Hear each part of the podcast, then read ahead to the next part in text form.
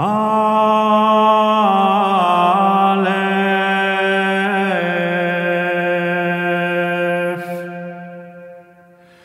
Quam docedet sola civitas.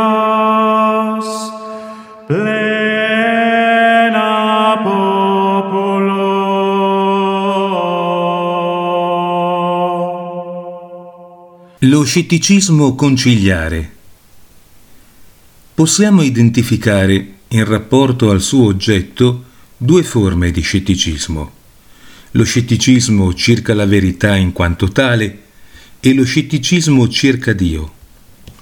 Andiamo a considerare A. Lo scetticismo circa la verità in quanto tale. B. Lo scetticismo circa Dio. C. Il carattere particolare dello scetticismo conciliare. Lo scetticismo circa la verità in quanto tale.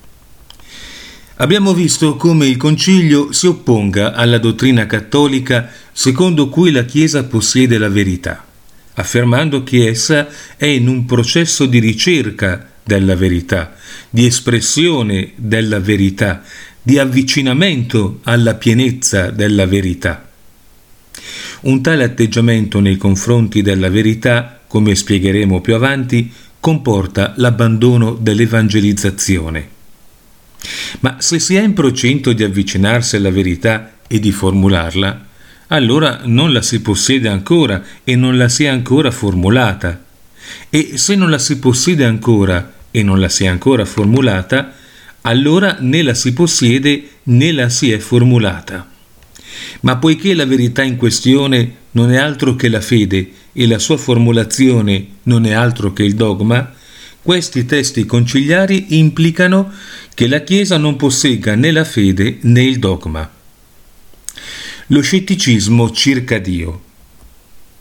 Inoltre, poiché la verità in ultima analisi è Dio stesso, come afferma esplicitamente anche nostro Signore, i testi implicano anche che la Chiesa non possegga, non conosca e non possa comprendere nemmeno Dio, cioè l'oggetto della fede.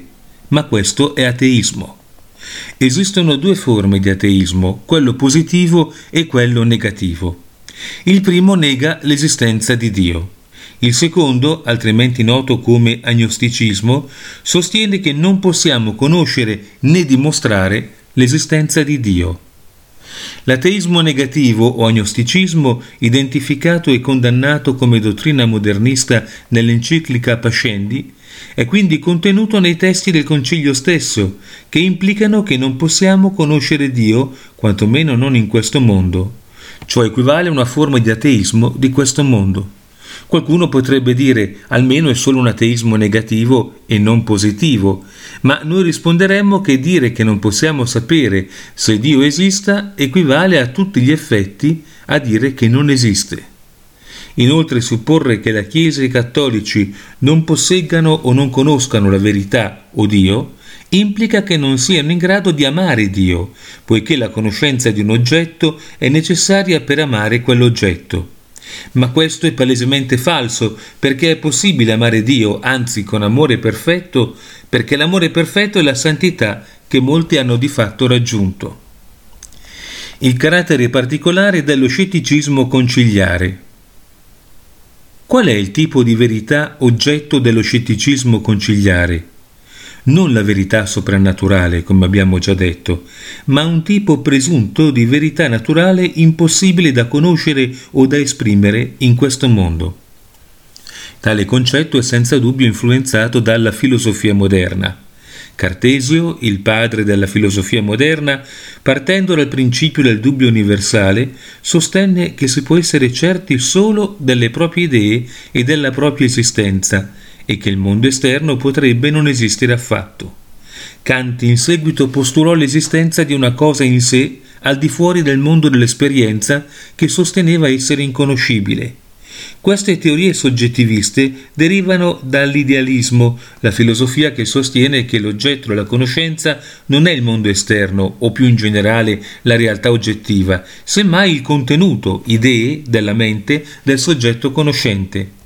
L'idealismo comporta l'agnosticismo e caratterizzerà la filosofia moderna per tre secoli e più, informando la visione del mondo dei periti. Per dimostrare quanto sia radicare lo scetticismo conciliare, lo si può formulare come segue. Primo, la Chiesa non possiede la verità. Secondo, se la possedesse non potrebbe esprimerla. Terzo, se potesse esprimerla non potrebbe comunicarla. Ricordiamo l'insegnamento di Gorgia di Leontini, 487-375 a.C. Primo, nulla esiste. Secondo, se qualcosa esistesse non lo si potrebbe conoscere. Terzo, se lo si potesse conoscere non lo si potrebbe comunicare. Per quanto stupefacenti possano essere queste triadi in bocca a un sofista e a un retore, lo sono ancora di più in bocca a tutti i vescovi del mondo, da che pretendono di esercitare il ministero divinamente affidato di insegnare all'uomo la verità ultima su Dio. Jerusalem,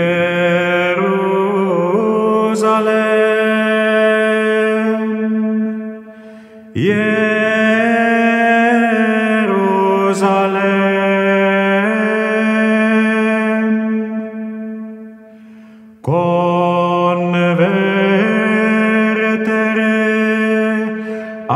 Domino.